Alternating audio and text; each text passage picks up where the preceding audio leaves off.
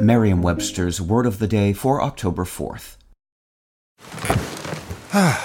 the comfort of your favorite seat is now your comfy car selling command center, thanks to Carvana. It doesn't get any better than this. Your favorite seat's the best spot in the house. Make it even better by entering your license plate or VIN and getting a real offer in minutes.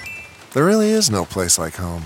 And speaking of home, Carvana will pick up your car from yours after you finalize your offer. Visit Carvana.com or download the app and sell your car from your comfy place.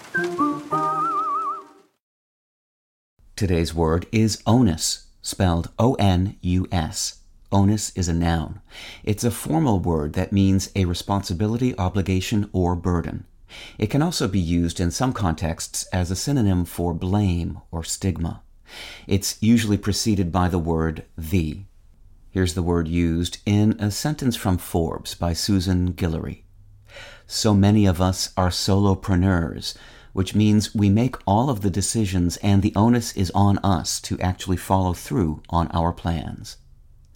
Understanding the etymology of the word onus shouldn't be a burden.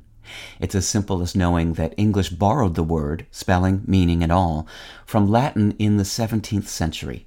Onus is also a distant relative of the Sanskrit word anas, meaning cart, as in a wheeled wagon or vehicle that carries a burden.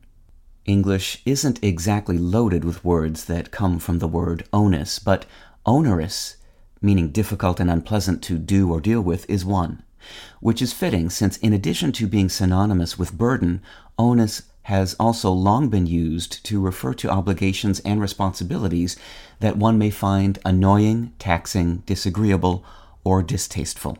With your word of the day, I'm Peter Sokolowski. Visit Merriam-Webster.com today for definitions, wordplay, and trending word lookups.